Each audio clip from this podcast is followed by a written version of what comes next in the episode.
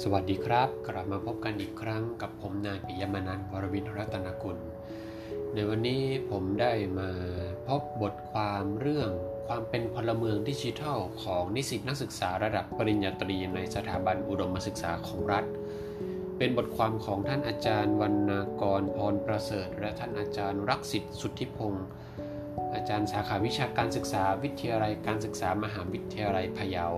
ที่ได้ลงบทความนี้ในวารสารศึกษาศาสตร์มหาวิทยาลัยทักษิณนนะครับ วันนี้เราจะมาพูดคุยกันเกี่ยวกับเรื่องของพลเมืองดิจิทัลนะครับ บทความนี้ทำการศึกษาความเป็นพลเมืองดิจิทัล ของนิสิตนักศึกษาระดับปริญญาตรี ในสถาบันอุดมศึกษาของรัฐ เราก็จะเปรียบเทียบความเป็นพลเมืองนี้นะครับในนิสิตที่ มีเพศที่ต่างกัน มีชั้นปีการศึกษาที่ต่างกัน แล้วก็กลุ่มคณะวิชาที่ต่างกัน ตัวอย่างในการเก็บรวบรวมข้อมูลนะครับเป็นนิสิตนักศึกษาระดับปริญญาตรีในสถาบันอุดมศึกษาของรัฐจำนวน 950 คนทำการสุ่มมาอย่างหลายขั้นตอนนะครับ เครื่องมือที่ใช้คือตัวแบบวัดความเป็นพลเมืองดิจิทัล มีลักษณะเป็นการวัดเชิงสถานการณ์ 4 ตัวเลือกในเชิงพฤติกรรมนะครับทำการวิเคราะห์ข้อมูลโดย หาค่าความถี่ร้อยละ การทดสอบค่าทีแบบไม่เป็นอิสระการวิเคราะห์ความแปรปรวนทางเดียว ผลนะครับผลการวิจัยพบว่า นิสิตนักศึกษาระดับปริญญาตรี ในสถาบันอุดมศึกษาของรัฐ มีความเป็นพลเมืองดิจิทัลอยู่ในระดับดี ประมาณ 249 คนนะครับคิดเป็นร้อยละ 26 อยู่ในระดับพอใช้นะครับ338 คน 35%อยู่ในระดับที่ ต้องปรับปรุงนะครับ 363 คนหรือคิดเป็นประมาณ 38%เอ่อความเป็นพลเมืองดิจิทัลแสดงว่าแบ่งเป็น 3 ระดับโน้ระดับปรับปรุงระดับพอใช้แล้วก็ระดับดี ระดับปรับปรุงนะครับ 38%เยอะที่สุดนะครับลองลงมาระดับพอใช้ 35%แล้วก็ระดับดี 26%กว่านะครับ ทีนี้ใน ลการวิจัยข้อที่2นะครับที่จะตอบวัตถุประสงค์ข้อที่ 2 ว่าเพศที่แตกต่างกันชั้นปีที่แตกต่างกัน แล้วก็กลุ่มคณะวิชาที่แตกต่างกันนั้น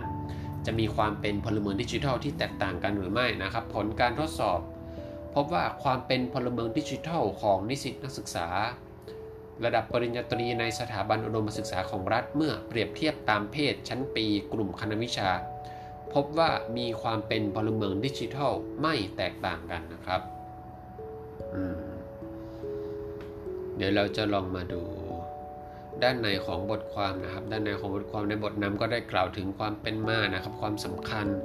ความเสี่ยงหรือผลกระทบที่อาจจะเกิดขึ้นนะครับ ในกลุ่มคนในระดับอุดมศึกษา หรือนิสิตนักศึกษานี้นะครับ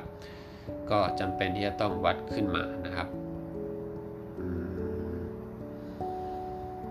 โอเคทำการสุ่มข้อมูลนะครับ เก็บข้อมูลสุ่มกลุ่มตัวอย่าง ทำการทำการจับสลากนะครับ ทั่วทุกภูมิภาคนะครับ 5 ภูมิภาค แบ่งออกเป็น 4 กลุ่มนะครับ 5 ภูมิภาค ได้แก่ภาคเหนือภาคกลาง ภาคตะวันออก ภาคตะวันออกเฉียงเหนือและภาคใต้ แล้วก็แบ่งกลุ่มตามสถาบัน 4 กลุ่มนะครับ กลุ่มมหาวิทยาลัยของรัฐ กลุ่มมหาวิทยาลัยในกำกับของรัฐ กลุ่มราชพัฒแล้วก็กลุ่มเทคโนโลยีราชมงคลนะครับทำการจับสลากรายชื่อมา 5 ภาค 4 กลุ่มนะครับ ได้จำนวนสถาบันอุดมศึกษามา 19 สถาบัน แล้วก็แบ่งนิสิตนักศึกษาออกเป็น 3 กลุ่มคณะนะครับ ได้แก่กลุ่มวิทยาศาสตร์สุขภาพ กลุ่มวิทยาศาสตร์และเทคโนโลยี และกลุ่มมนุษยศาสตร์และสังคมศาสตร์ทำการสุ่มมานะครับมหาวิทยาลัยละ 50 คน ให้ครอบคลุมทั้ง 3 กลุ่มคณะวิชานะครับ ได้จำนวนนักสิทธินิสิตนักศึกษาทั้งหมด 950 คนนะครับทำการเก็บรวบรวมข้อมูลนะครับ เครื่องมือที่ใช้นะครับเป็นแบบวัดนะครับแบบวัดและเกณฑ์ปกติความเป็นพลเมืองดิจิทัล ของนิสิตนักศึกษาในสถาบันอุดมศึกษานะครับ โดยนำเครื่องมือมาจากงานวิจัยของคุณวรรณกรพรประเสริฐ อาจารย์เทียมจันทร์พาณิชย์พรินชัยนะครับ อาจารย์ประกรณ์ประจันบาลแล้วก็อาจารย์น้ำทิพย์นะครับปี 2562 นะครับนำนำเครื่องมือจากจากของท่านท่านอาจารย์เทียมใจและอาจารย์ประกรณ์นะครับ มาปรับเป็นการวิจัยในครั้งนี้นะครับ มีการวิเคราะห์องค์ประกอบเชิงยืนยันนะครับ อันดับที่ 1 11 ตัวบ่งชี้นะครับ ได้แก่เรื่องของการเข้าถึงดิจิทัล การทำธุรกรรมดิจิทัล การสื่อสารดิจิทัล มารยาททางดิจิทัล การรู้เท่าทันดิจิทัลนะครับ กฎหมายดิจิทัล สิทธิและความรับผิดชอบทางดิจิทัล สุขภาพกายและใจทางดิจิทัล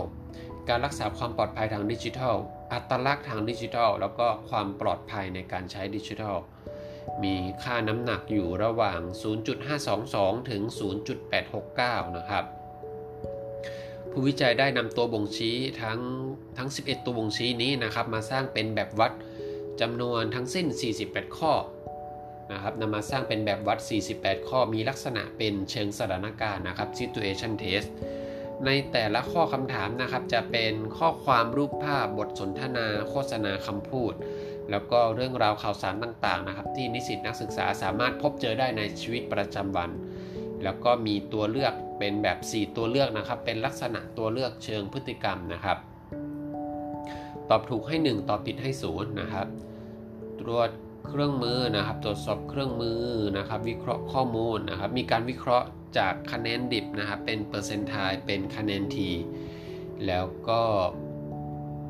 แล้วก็ประเมินผลเป็นระดับความเป็นพลเมืองดิจิทัลนะครับระดับต่ำ ระดับปานกลาง ระดับค่อนข้างสูง แล้วก็ระดับสูงนะครับทำการวิเคราะห์เปรียบเทียบ t-test independent นะครับ แล้วก็ทำการวิเคราะห์ความแปรปรวนทางเดียวเนาะ one way ANOVA แล้วก็เปรียบเทียบรายคู่ด้วยวิธีการของเชฟเฟ่นะครับ สรุปผลการวิจัยนะครับ สรุปผลการวิจัย ก็ยังดังที่กล่าวไปแล้วในบทคัดย่อเนาะจำนวนทั้งสิ้น 950 คนนะครับโอเคมีแบ่งเป็นเพศชายเพศหญิงนะครับ ชั้นปีที่ศึกษาชั้นปีที่ 1 ถึงชั้นปีที่ 4 แล้วก็กลุ่มสาขาวิชาทั้ง 3 กลุ่มนะครับ โอเค วิเคราะห์ ความเป็นพลเมืองดิจิทัล ผลการเปรียบเทียบนะครับชายหญิงไม่แตกต่าง ชั้นปีไม่แตกต่างนะโอเค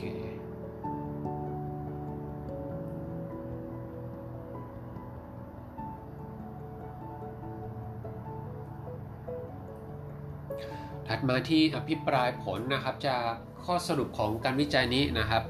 ผู้วิจัยก็สามารถนำ มาอภิปรายได้ดังนี้นะครับ ผลการศึกษาความเป็นพลเมืองดิจิทัล พบว่า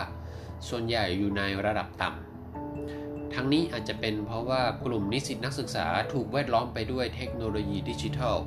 สมาร์ทโฟน โซเชียลมีเดียหรืออาจกล่าวได้ว่า เทคโนโลยีดิจิทัลกลายเป็นส่วนหนึ่งไปแล้วอืมแล้วทำไมอยู่ในระดับต่ำทำให้เกิดปัญหาต่างๆ เช่นการกลั่นแกล้งกันทางไซเบอร์ หรือไซเบอร์บูลลี่ การหลงเชื่อโฆษณาชวนเชื่อ การด่าทอการทะเลาะวิวาทนะครับ ทั้งในโลกออนไลน์แล้วก็ในชีวิตจริง มีอิทธิพลนะครับ สังคมก้มหน้าปฏิสัมพันธ์ระหว่างครอบครัวน้อยลง แต่ว่ารับรู้เรื่องราวจากภายนอกมากขึ้น ซึ่งนั่นก็จะส่งผลต่อการใช้ชีวิตกระบวนการคิดภาวะทางอารมณ์การยับยั้งชั่งใจ ด้วยเหตุเหล่านี้นะครับก็เลยทำให้นิสิตนักศึกษามีความเป็นพลเมืองดิจิทัล ในระดับต่ำต่ำกว่าที่พึงปรารถนา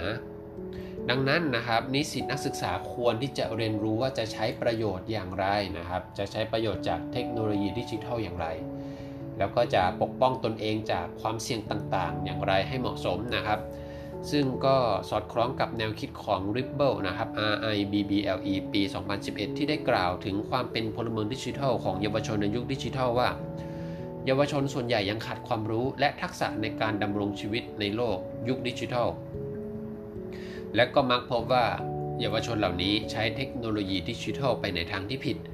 ส่งผลกระทบต่อทั้งตนเองและผู้อื่น ซึ่งอาจจะก่อให้เกิดผลในระยะ ในระยะยาวได้นะครับ ซึ่งสอดคล้องกับงานวิจัยของ p r e s e s t a นะครับ P E S C E W T A ปี 2011 ที่ได้ศึกษาเรื่อง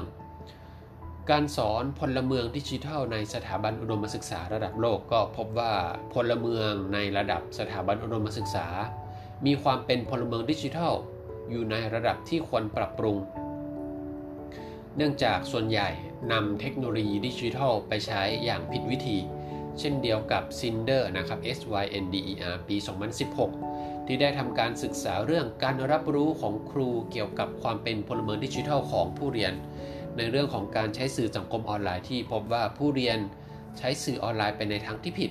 ไม่คำนึงถึงอิทธิพลทางลบของรอยต่อทางเทคโนโลยีกับชีวิตตนเอง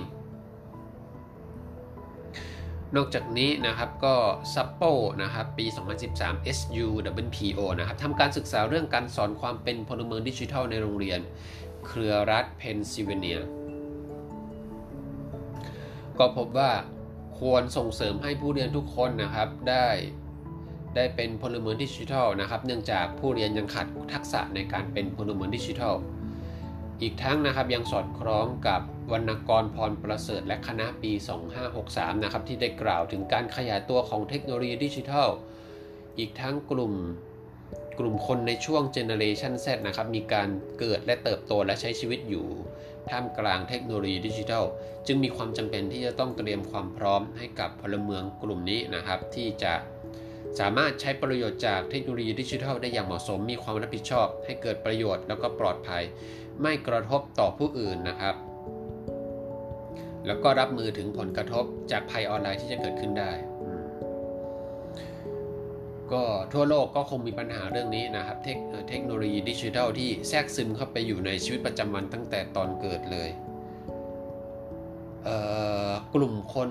รุ่นนี้นะครับอาจจะรู้สึกว่ามันเป็นสิ่งที่ธรรมดาทั่วไปเกิดขึ้นมีอยู่มีอยู่มาตั้งนานแล้วมีอยู่มาตั้งแต่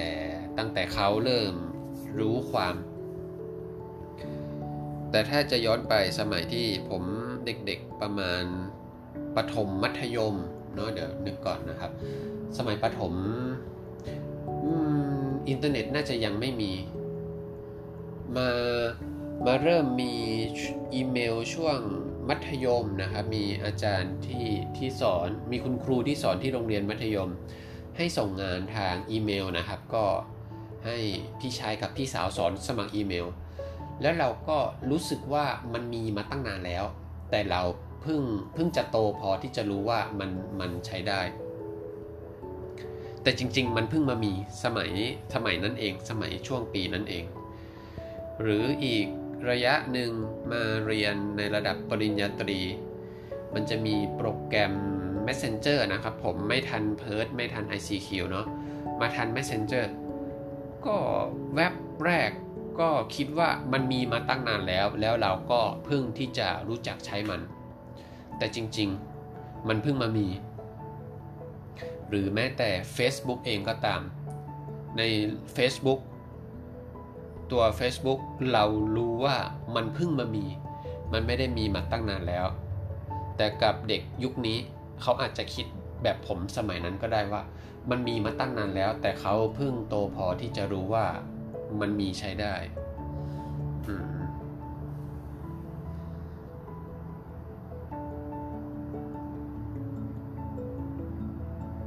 ต่อไปนะครับต่อไปอันที่ 2 ผลการเปรียบเทียบพบว่าไม่ไม่แตกต่างกัน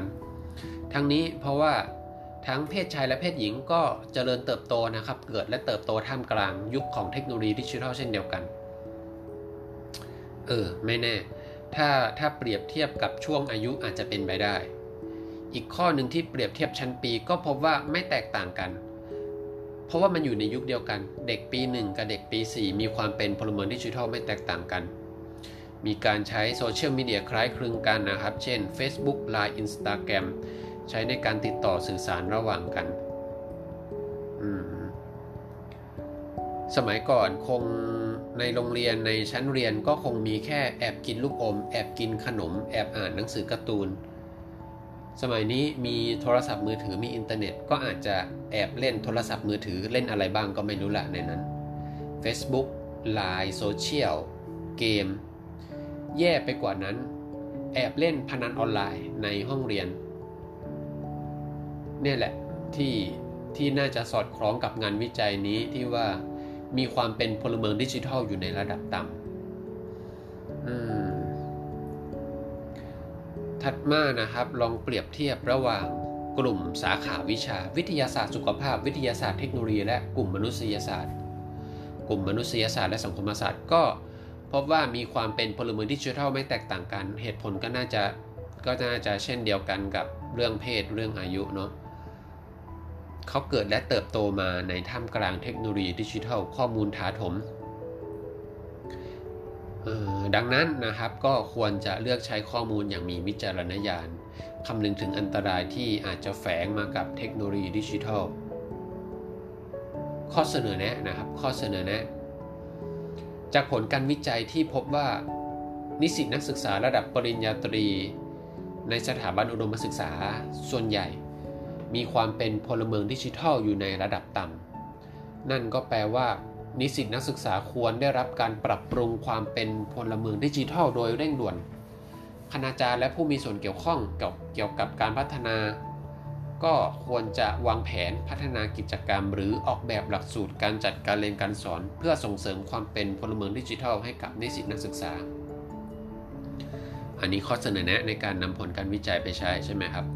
ในอีกแง่มุมหนึ่งเราอาจจะคิดว่า เราไว้ใจเราเชื่อใจเขาว่าเขาเติบว่าเขาเกิดและเติบโตมาในช่วงนี้ เรียกว่าเขาเป็นเป็นยุคของเขา เขาเกิดและเติบโตมากับเทคโนโลยีดิจิทัลไอ้พวกผู้ใหญ่ต่างหากที่เป็นอะไรนะ อพยพอะอ่าเขาใช้คำว่าอะไรนะ เดี๋ยวผม search แป๊บหนึ่ง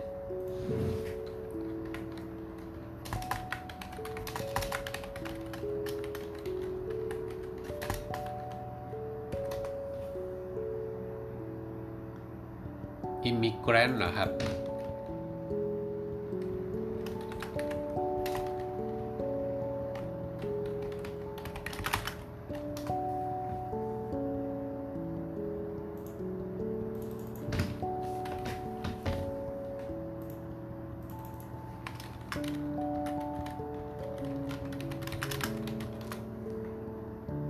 อ่าดิจิทัลnative แล้วก็ digital immigrant digital native คือเป็นชาวดิจิทัลโดยกำเนิด ส่วน digital immigrant คือผู้ที่อพยพ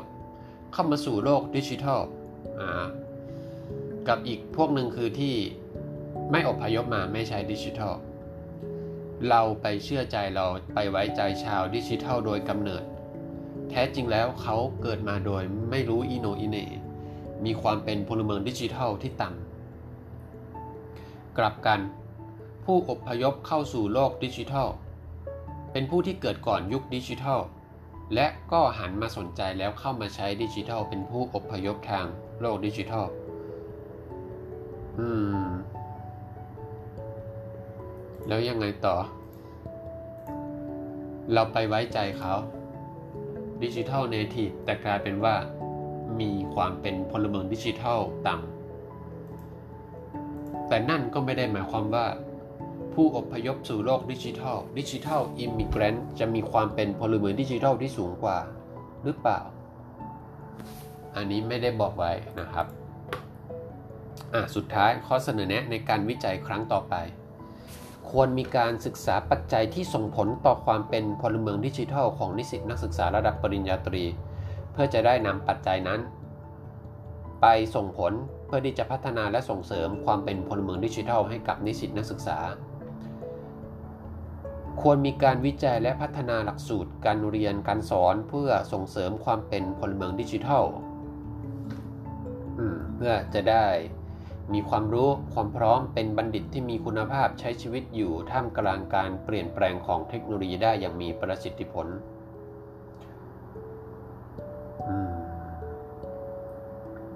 เอาละครับ และสำหรับบทความเรื่องนี้และในพอดแคสต์ตอนนี้ที่เราได้นำเสนอเรื่องความเป็นพลเมืองดิจิทัลของนิสิตนักศึกษาระดับปริญญาตรี